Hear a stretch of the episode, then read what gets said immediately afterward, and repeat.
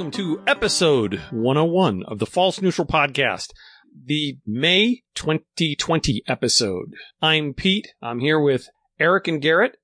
Hi, guys. Hey, how's it going? Yeah, it's uh well, it's it's finally not snowing in Michigan.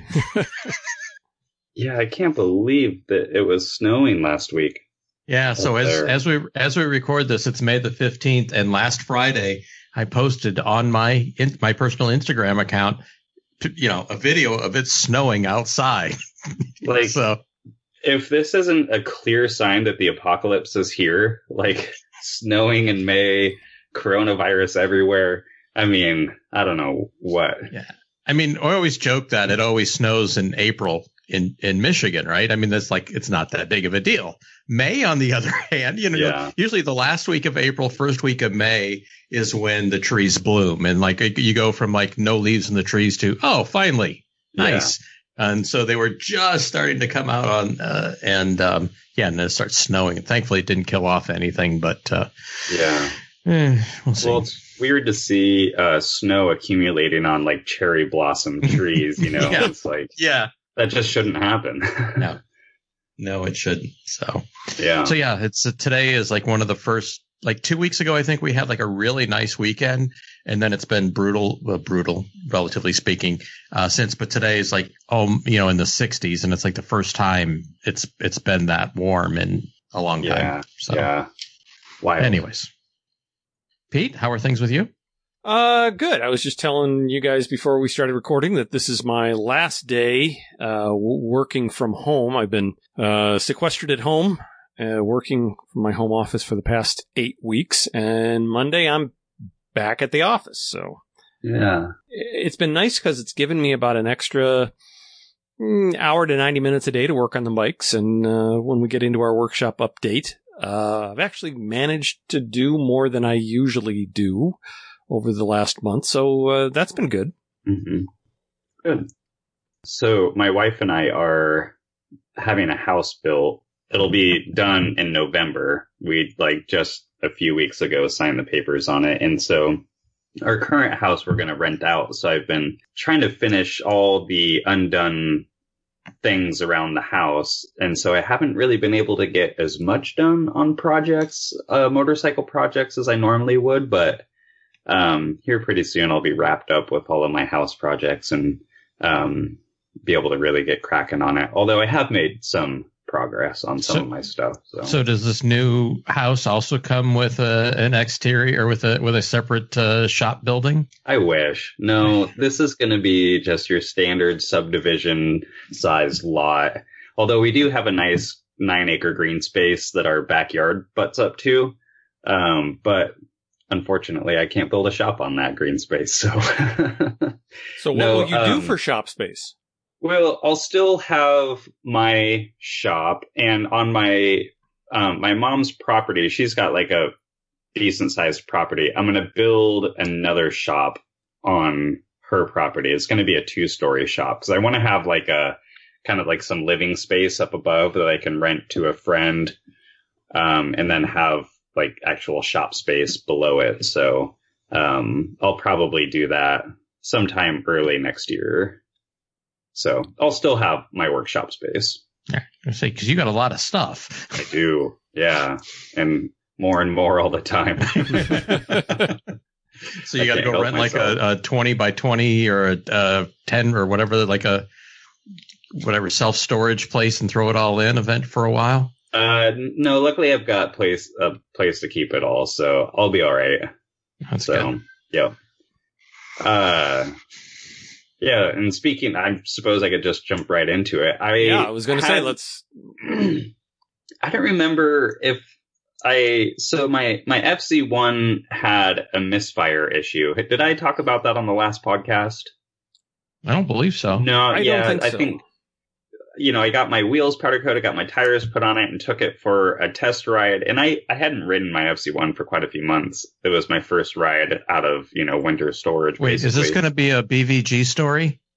A BVG? What's that? Baron von Grumble. Oh, yeah, when they went down to, to no, yeah, no, seriously, yeah, exactly, like exactly the same issue. Really? Yeah, yeah. It, is um, it was your cam chain? Well, no, no, no, no. So on 44 Teeth, when they did their um their late their last uh thing, uh the R1, day, yeah, the track day in uh in Spain, yeah, and the R1 had started a misfire issue. Well, I sh- I kid you not, my my FZ1 had the same exact issue at the same exact time I watched that show. It was like the same day. I'm like, what? This this cannot be. like, what a coincidence. Yeah, it didn't like my first ride on the FZ1. I took it out and um, it ran great for about 10 minutes, and then it just started misfiring, and it sounded like a V twin. It sounded kind of cool, but it didn't run very well at all. So, um, it was speaking potato. Yeah, seriously. it just started running like garbage. And um my friend is keeping his FZ1 at my shop. So um, you know, I assumed that it was coils. So I used my little infrared heat gun and um kind of figured out which cylinder was cooler than the other and I just swapped out a coil and it was better, but it was still having a misfire. And so it must have been at least on two cylinders. So I ended up just buying a set of used R1 coils that were, you know, good, quote unquote, and a set of spark plugs. And uh, that did cure it. So it is running like it's supposed to. Um, coils for these uh, these engines are from the factory at $150 a piece. Oof. So I really didn't want to buy four new coils, and I figured a set of used coils was like 65 bucks or 70 bucks or something like that. I figured I might as well give it a shot, you know, because I, I, at least two of my coils were good, and I figured, you know, if I got a set of four used ones, if, if at least two of those are good, I can make it all work. So Is- I ended up just swapping out all of the uh, my original ones for the used ones. Um, and it works just like it's supposed to. Spark plugs also are very expensive. They're like 14 bucks a piece. Wow. Yeah. So is this, it's like, is this where you go to the junkyard and find some, you know, like truck LS motor and just rip the coils know, off of that, right? individual coils yeah. off of that and use that for Seriously. 10 bucks or something? Right. I mean, I can't imagine why a coil would be $150. That's like unreasonably expensive, especially for Yamaha. It's not like it's, Italian or something like that. Yeah. Like it doesn't have that Italian markup. Yeah, it's like they'd use that same coil on absolutely everything that yes. they would build. You know. Yes. I mean, that's exactly. the great thing about Yamahas. It's like all the parts. It's like Legos right. almost, or like I a know. Subaru. All the parts interchange. Yeah. Yeah. I kid you not. My Yamaha TX750 uses the same clutch as a Yamaha R1 my old 72 TX750 that I had, yep. same clutch, same part number. Yeah. So just speaking of Yamaha, um, I've got some more progress done on my Z50. Uh, I had this issue with the rear hub. So I got new wheel bearings and the wheel bearings fit just like they're supposed to. And it came with new seals. The front seal worked like it was supposed to. The rear seal was too big. I'm like, well, that's kind of weird, but it was just like an aftermarket wheel bearing kit, and I figured it must have just had the wrong seal. So I ordered a factory Honda uh, seal for the rear hub, and it was also too big. Um, same size as the one that came in my aftermarket kit, too big. Uh, and I, so I, I was like, I don't know, maybe I have like an, uh, a Chinese rear hub or something. Um, but I did some digging and it turns out that there are two different hubs for the same year. Um, and the only real difference is that, uh, seal size. So I figured out I had the other size, which apparently is way less common.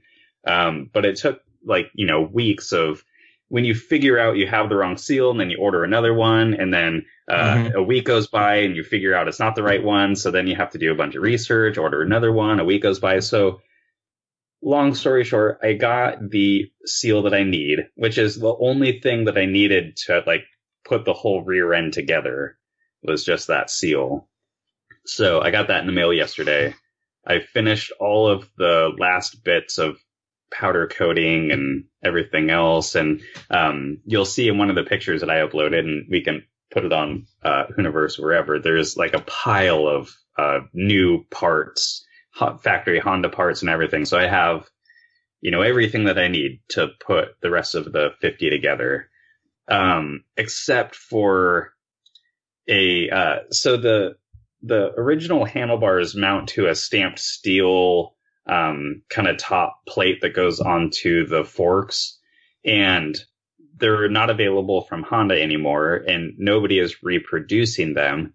And I found one in Australia and ordered it, but it's like hung up in shipping because of like delays because of coronavirus and international shipping. So I'm waiting for that handlebar mount to come. I had an aftermarket like billet one that I had powder coated white that was going to match everything, but um, it moved the handlebars forward an inch, and there's a couple other things that I just wasn't really liking about it. So I kind of just abandoned using the aftermarket one, and now I have to wait till the OEM one gets here. Uh, which I just got a message from the seller, and it looks like it could be a while. So I'm not really sure what I'm going to do about that.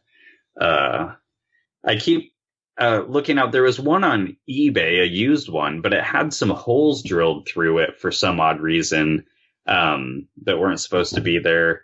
And I was thinking maybe I should have just bought it just so I could put it all together and I could swap it out later, even if it wasn't the one that I wanted. But I, I say, can you can you just buy that and just use it to fab your own at that point? Yeah, I'm actually getting to that point where I have a quarter inch, you know, piece of aluminum that I could just mill out and it, I could make it just like the original.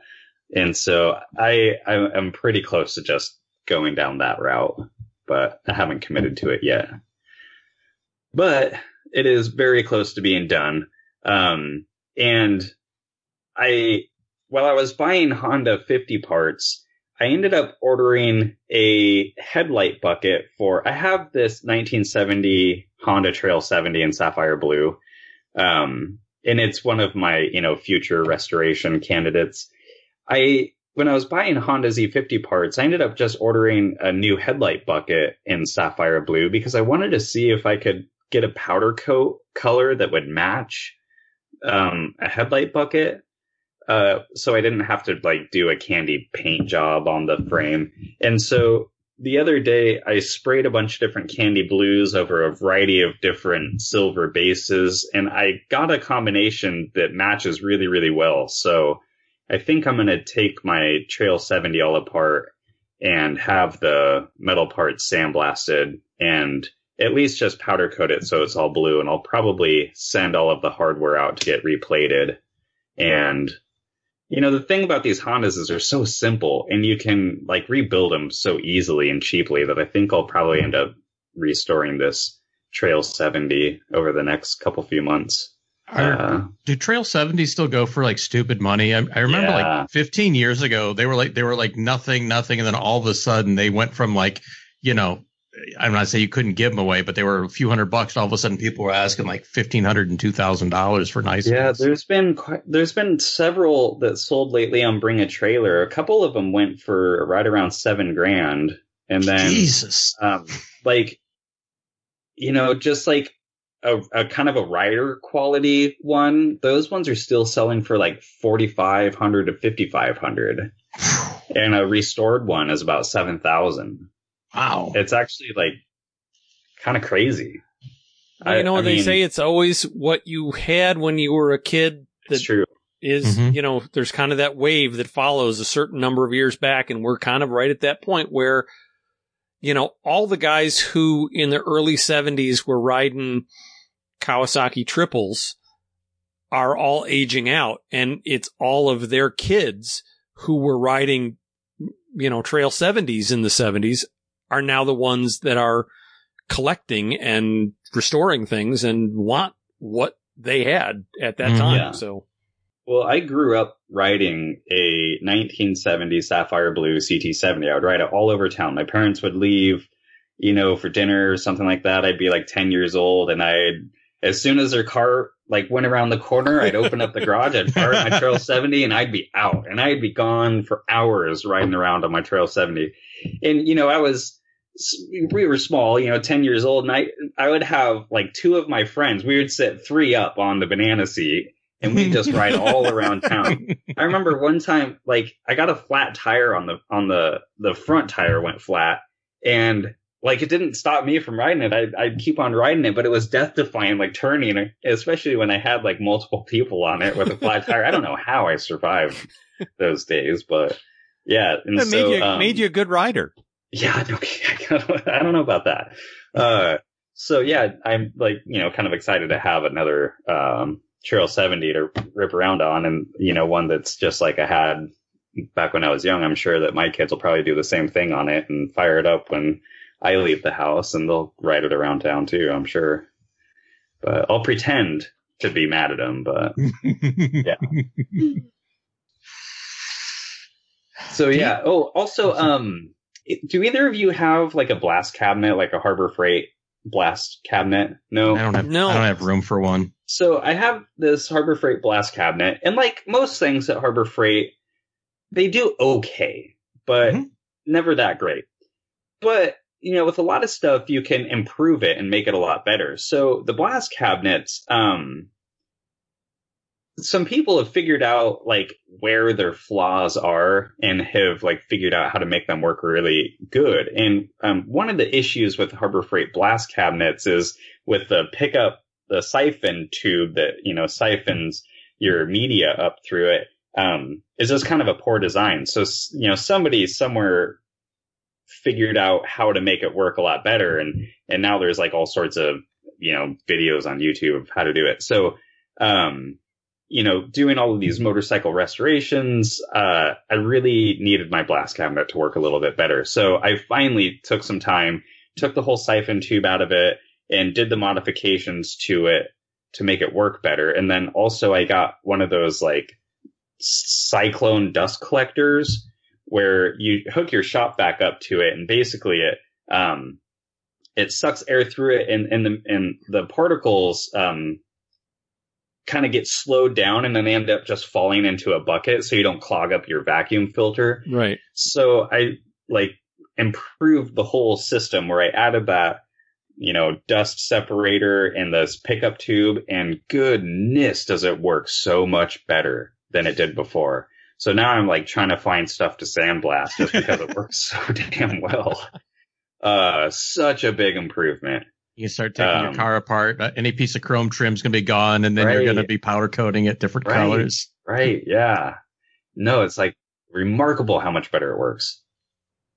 I need to send you some shock springs. Oh yeah, because I have I have two springs that I don't actually have a use for them right now, but they're identical except that one has a black yeah. spring and one has a white spring. What color do you want them to be? Pro- probably black.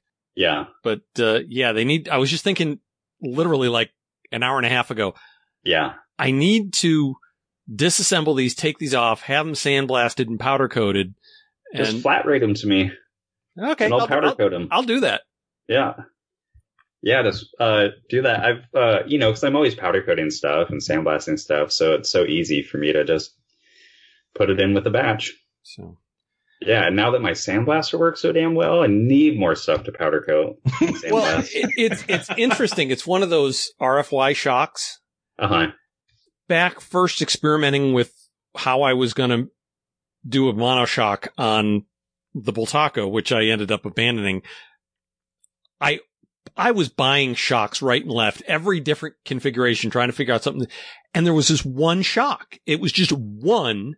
It was brand new, but there was only one and it was really cheap on eBay. So I bid on it thinking I was going to get outbid. So I, I got it for like $34 or $36 or something like that. Oh yeah. Well, then I had this one weird shock. And then just recently I was digging through my shock drawer and I was like, you know, I should go find the other one. Well, I looked for like a week and I could not find anything that matched because evidently they've gone to a white spring. And I bought oh. this like five years ago. And now they've got the exact same thing, but it's got a white spring. And I was like, oh, okay. Well, one came up pretty cheap on eBay and it was just a single one. I'm like, okay, I'm buying this one for cheap mm-hmm. and I'll figure out how to make the springs match. So yeah. Yeah. Send both the springs to me so I can powder cut them and they'll be exactly the same. Cool. The second one hasn't even arrived yet. It's coming from China. So it's like, yeah. you know, going to be three weeks before it arrives. So Yeah, well, hopefully not three months and with my part. Yeah. So, I mean, I ship stuff up into Canada a lot, so I kind of know that one. But it seems like anything that has to go to Australia for whatever reason, like we can get stuff from China in like a week. Yeah, like even like well, crazy think, stuff from China a week, but you want something from Australia and it's like a month minimum. Yeah. Right. Cause I think that it ends up going to Asia first and then has to go through Asia and then to the United States. But like, and I don't know what it is about shipments from Australia to Asia. I think that's where the hangup is, is getting it from Australia to Asia mm. is the problem, apparently. So yeah, I don't know. I wish somebody would reproduce that part. I'm really surprised that it's not something that's reproduced. It seems like you can get every single thing for a Honda Z50 reproduced except that top plate. So, I don't. Which is bizarre because I would think that's not like a wear item. It's not, I would think there'd be a million used ones out there. I know. I know. I think people throw them away.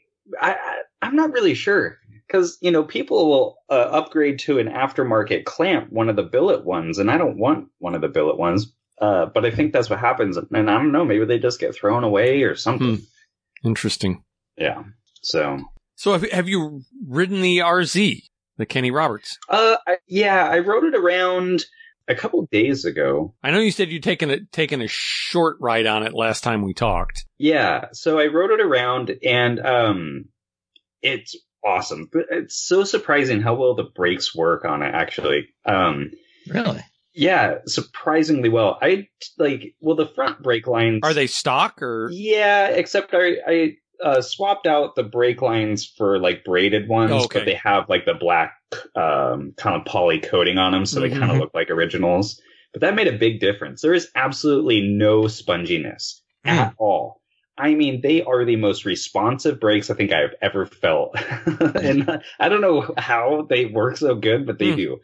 I, um, I, I just have sorry, I, I just have memories of riding my uh, RZ 500 on track and you know an eight or ten lap race, and I'd be like six seven laps in and going down the front straight, um, which is a long front straight, and then you had to go down uh, like three gears, four gears for for turn one, but you'd be like you'd grab a handful of brakes and be like, dude, dude, waiting, waiting, waiting. There they are. You know, yeah. you had to kind of guess on the on the fade or when they were going to grab or they're going to grab and then go away. And it's yeah. like, yeah. So that's why I was in a bit of a shock and just interesting memories of a couple like, oh, that was interesting. Kind of yep. barely made that corner. Yeah. So the brakes work well. The motorcycle rides really well. It needs some tuning. Uh, I changed the main jets uh, once, but it's such a pain in the butt to like get the carburetors out of it. So um, I had enough time to ride it around, do a jetting change. It improved. I still need to do some more jetting to it. Um, so I haven't like had a chance to really enjoy it yet, but um, it's moving in the right direction. Nice. Yeah. Uh, I miss a two stroke. yeah, it sounds so cool. And the silencers they're quiet enough where it's not obnoxious but it really just has this nice crackle to it and it like everybody's attention is drawn to it because it doesn't sound like anything that people would normally hear you know because like when's the last time a two stroke street bike has been produced right like right. so people are just kind of enthralled with it people that don't know uh, two stroke street bikes um, which I totally get because it sounds so unusual compared to uh, what they're used to. Yeah, sounds amazing. like hold, hold just. I'm I'm trying an experiment here really quick. It may or may not work. I've been playing with stuff on my mixing board and I'm trying to get so I could in like some Zoom calls we could like have music playing. And so mm-hmm. I I kind of figured it out how to put music into the uh uh into here, but uh, let's see. Would it sound something like?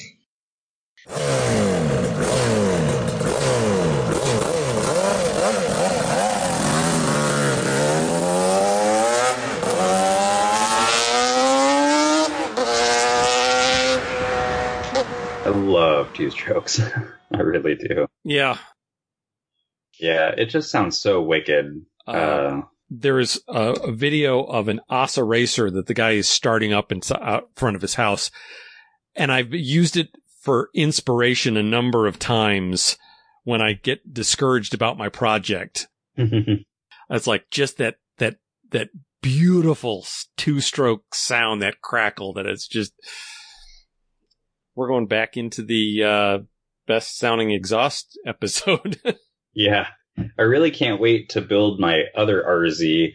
Uh, you know, that's kind of more stripped down, and it'll you know have a lot more displacement to it. That'll be a good sounding motorcycle. Oh, Garrett, you might have been you might have been right. I didn't realize it. I didn't see it, but it yeah, it's uh it might be it's a three three ninety two, so it's a little yeah. overbore probably. Yeah, that's a sixty eight millimeter bore with a stock stroke. Another great YouTube video.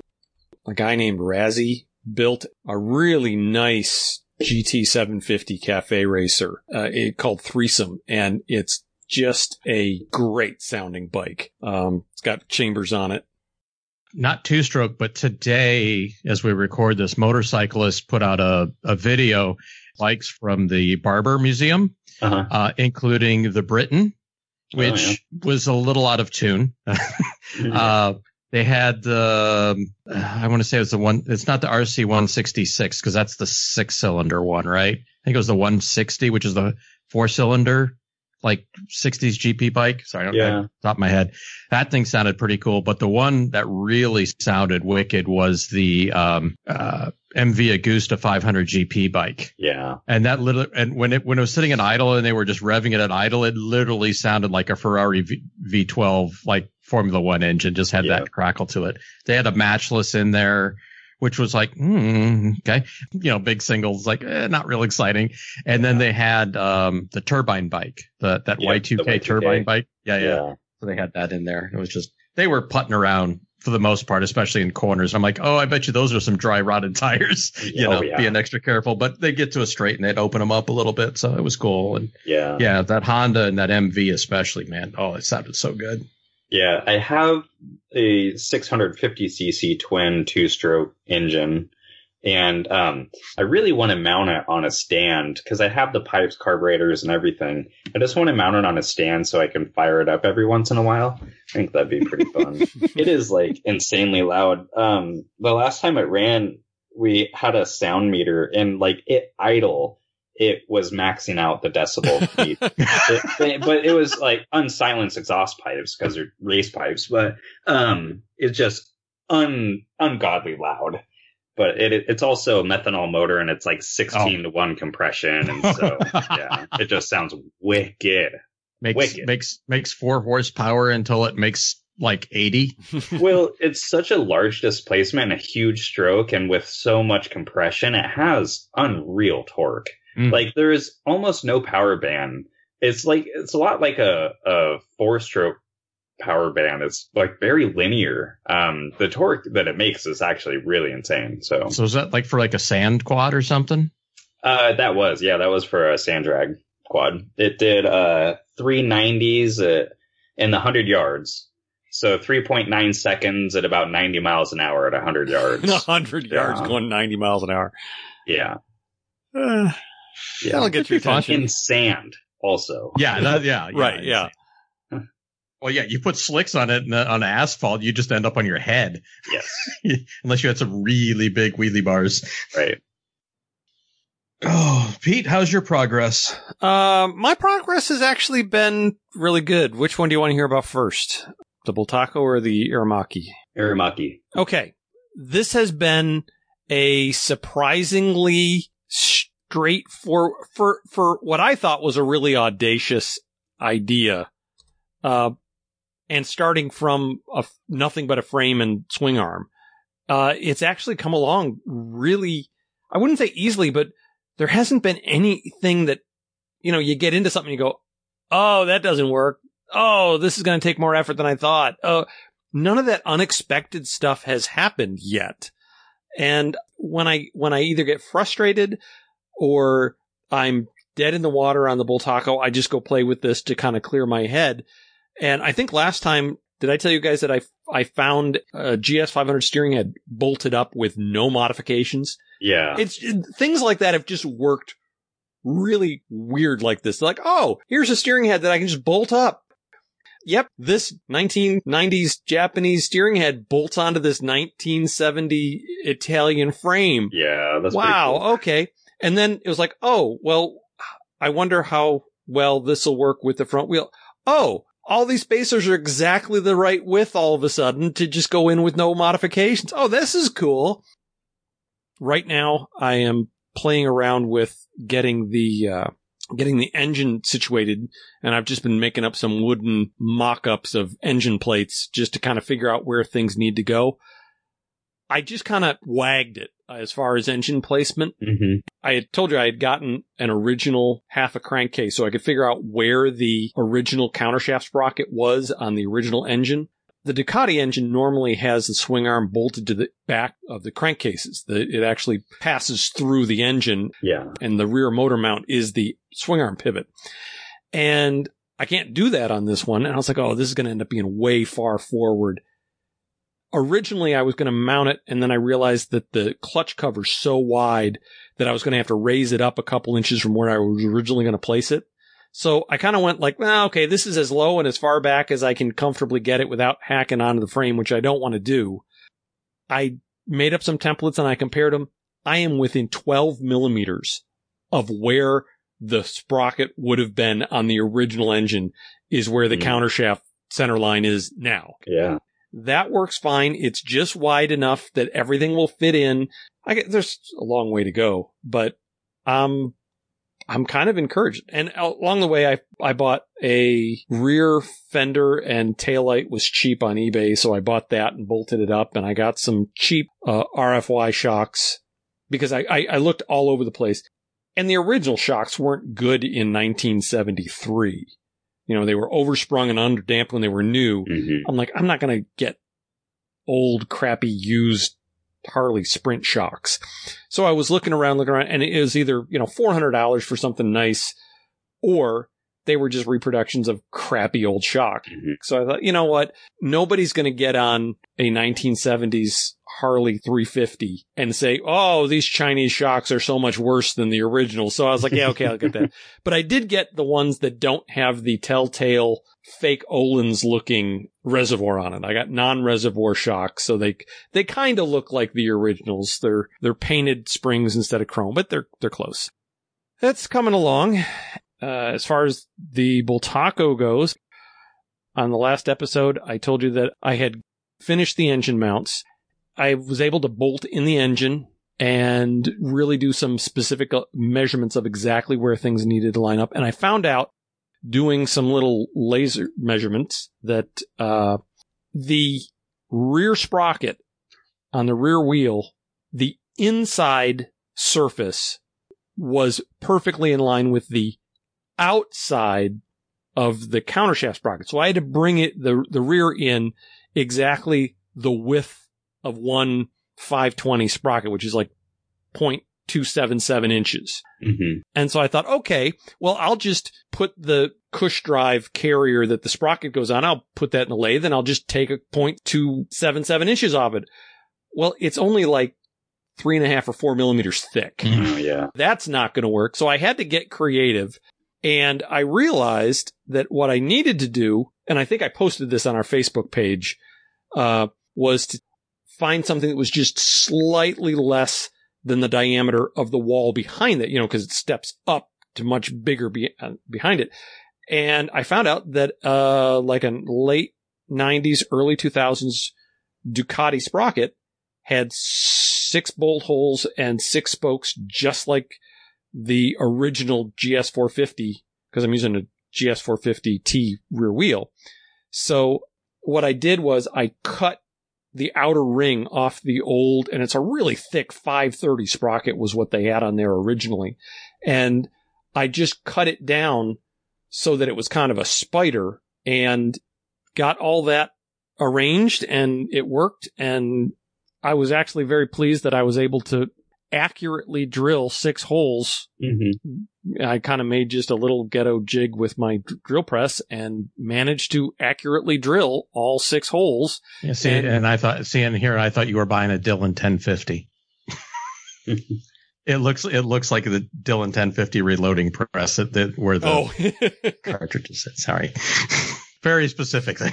So, anyhow, so I now had the chain and I started thinking about the foot pegs. I had a while back purchased a set YZF 600R, the kind of sort of sport bike version that Yamaha had. And it's got really nice aluminum foot pegs on it.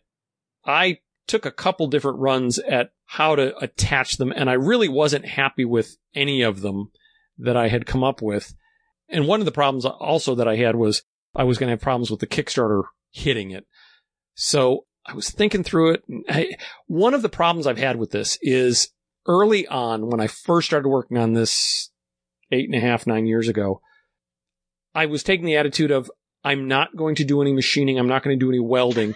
so I came up with this really jinky way of mounting the swing arm pivot on one side because originally the Bultaco had 14 millimeter holes for a 14 millimeter swing arm pivot mm-hmm. and the Yamaha was only 12. Well, on one side, I opened it up to 15 and came up with this step down swing arm pivot that was wider on one side. So I could, I could just ream that one out. But on the left side, I had a 12 millimeter axle and a 14 millimeter hole. So I just took this little escutcheon plate and with like six millimeter bolts just drilled through and bolted it on and made sure that it was centered.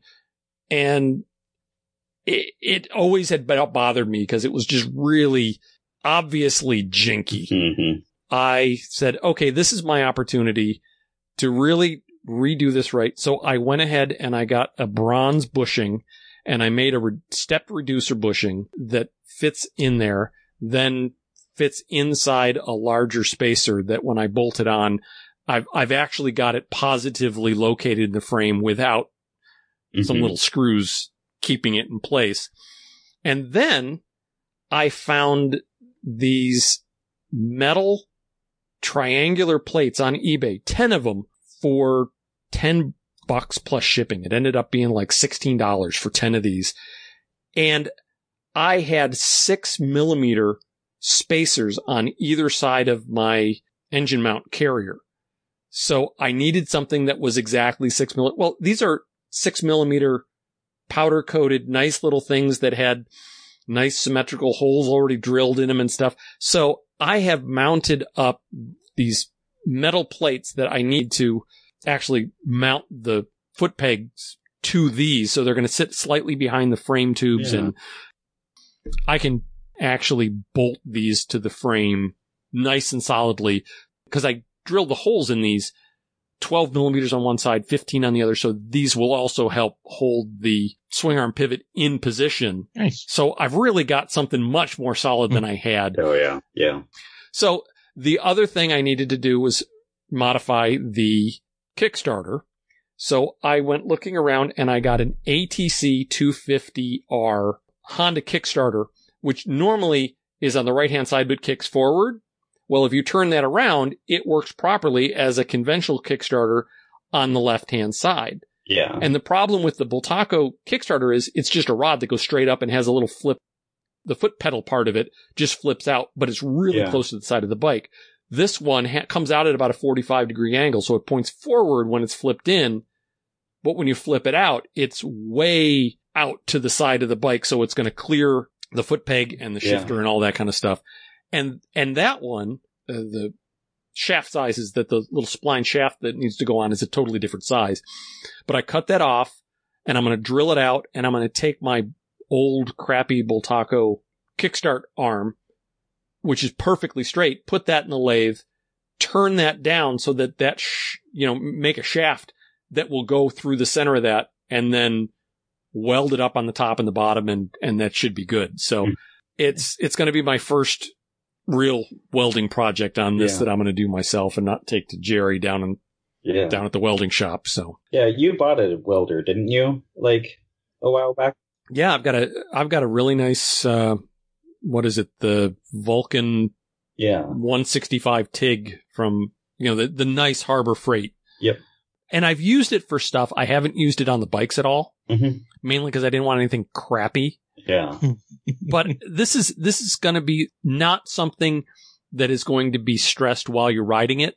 Right. If it, if my welds are crappy and it breaks, I will not be moving when it breaks. I'm going to be starting it. So I was like, okay, I'm willing to take a chance on this one. Yeah. So good point. And then from there, you can always have, you can always try and bump start it, right? Yeah, exactly. So, but, uh, I, I've gone back and forth on body work. I really don't want to have to try and restore this crappy tank on it, but I finally resigned myself to I'm not spending more money for something else. I got a big bag of washing soda. I got a big tub so that I can do electrolysis and I can put the tank in there and try to get all the rust off of it. Mm-hmm. And really, I, from what I've seen is it's surface rust. There's a couple places where it's definitely going to need to get soldered or brazed or welded because it's, it's got some punctures in it. But overall, it's not as bad a shape as I thought it was. So yeah, cool. Cool. Good deal.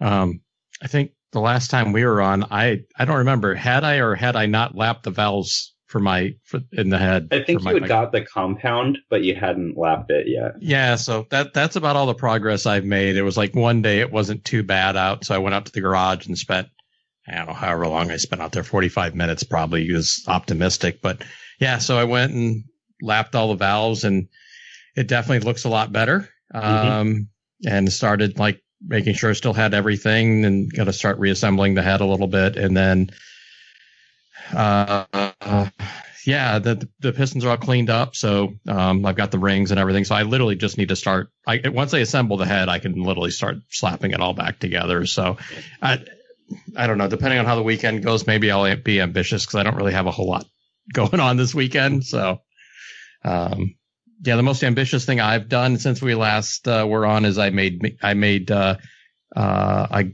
two different gallons of mead. So Yeah.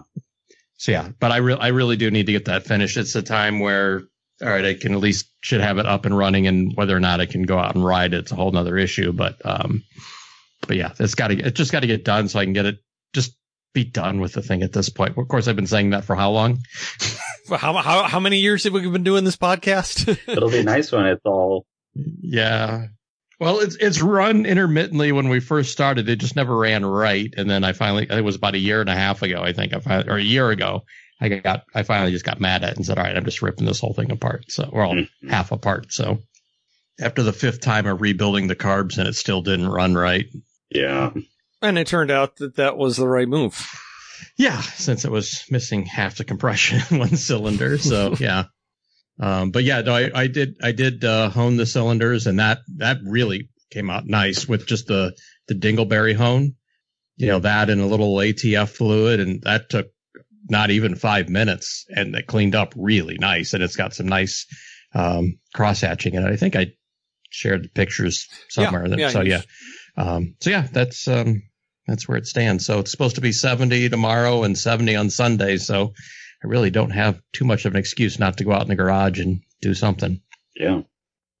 I had I had a, a slight momentary distraction from the Aermacchi plans.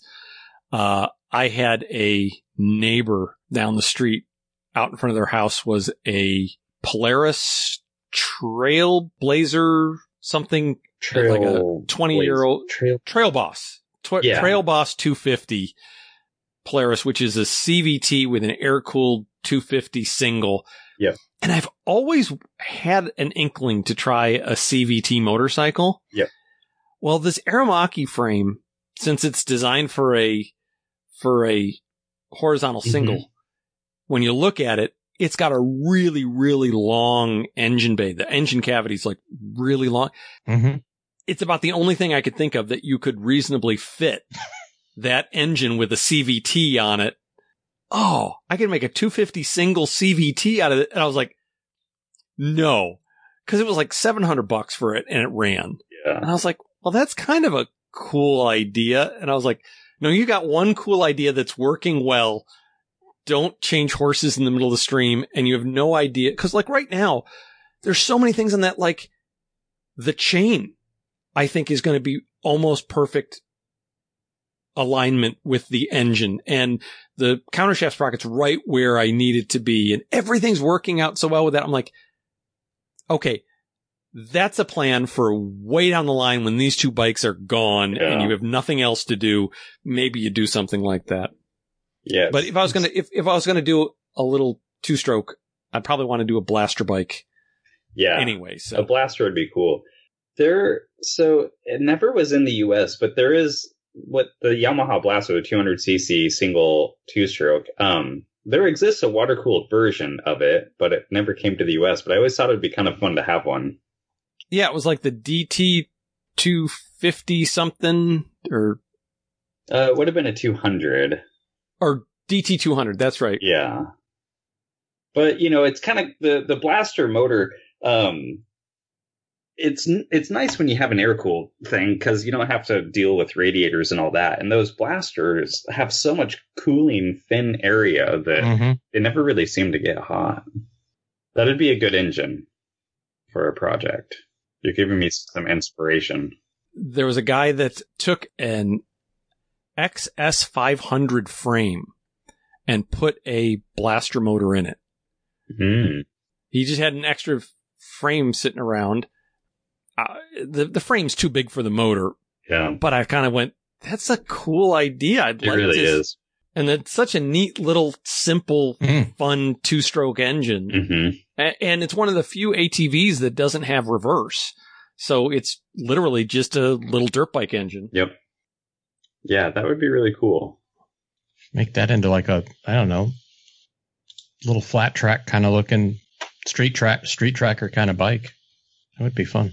Yeah, and the other thing is, I'm pretty sure they have oil injection on them too, so it makes it a little Yeah. more practical Yeah. if you're actually gonna, you know, ride it and use it. That's pretty cool. Hmm.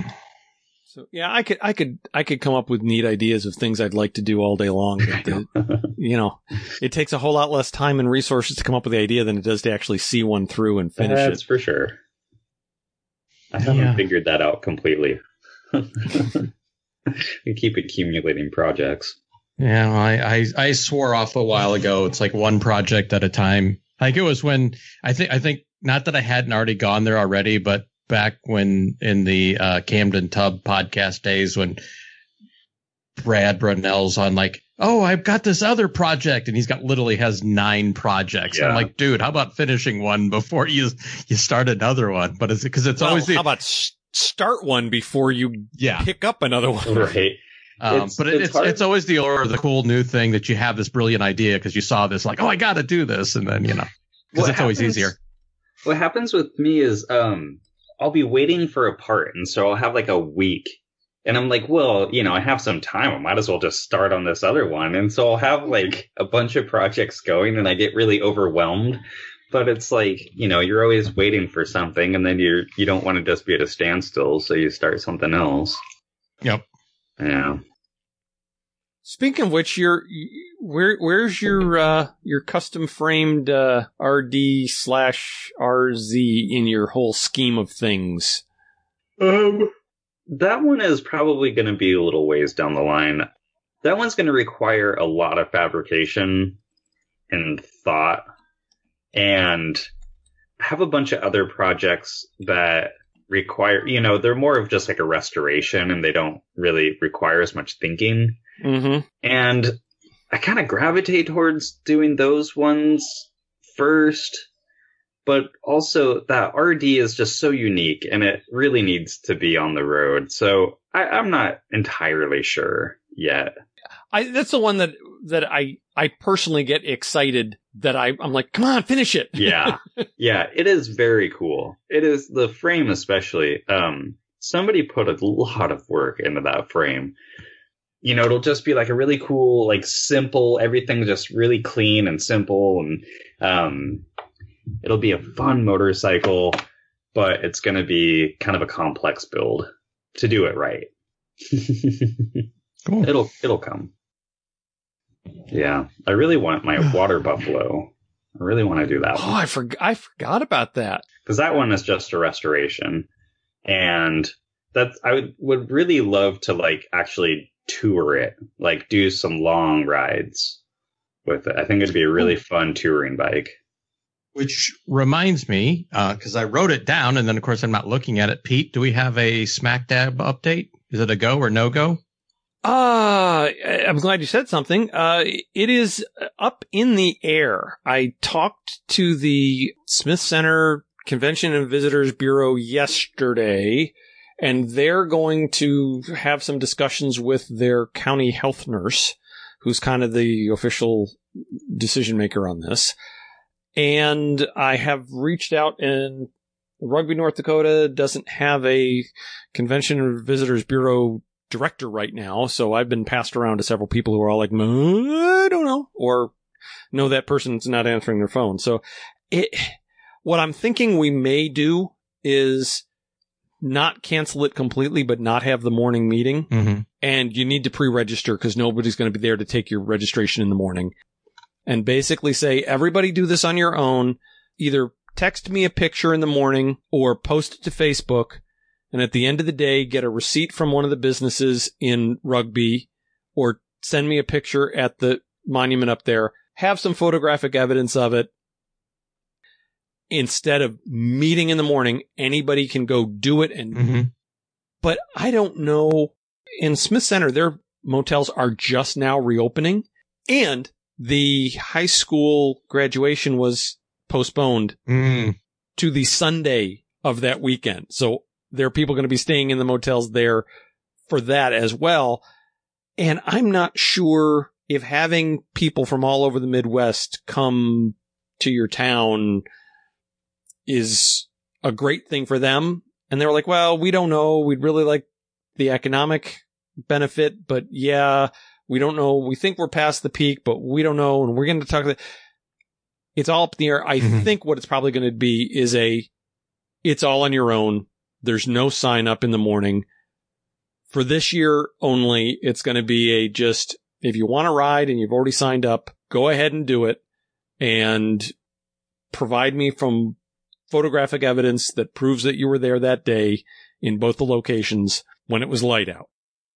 I'll put your name on the website and if you want a patch, you can buy a patch and just leave it at that. I don't think Sarah and I are going to do the ride mainly because it's a night in Smith Center, a night in rugby, mm-hmm. and then at least one other night somewhere on the way back. I, I, have known enough people who have been, including my sister, have been very, very seriously ill with this that I'm still floored by the people who think it's a hoax because I personally know people who were like scary, mm. sick yeah. family members dying from it kind of thing. Yeah, Garrett's so, seen it on the front line, so. Oh yeah, lots of it. Uh, anyway, um, I'm thinking that's what's going to happen, but it's still all up in the air. Some official description of exactly how it's going to go down or not go down is going to be out by June 1st. And anybody who's interested can go to smackdab281.org or the Facebook Smackdab group. Cool.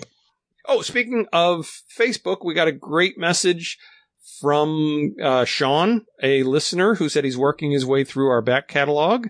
And uh, complimented the podcast. And that is always really great to hear because sometimes, especially the past two months, it's been very interesting. And I've heard this from other people with other podcasts. Podcast listenership has just been in the toilet the last two months. Is no one listening in their drive commutes?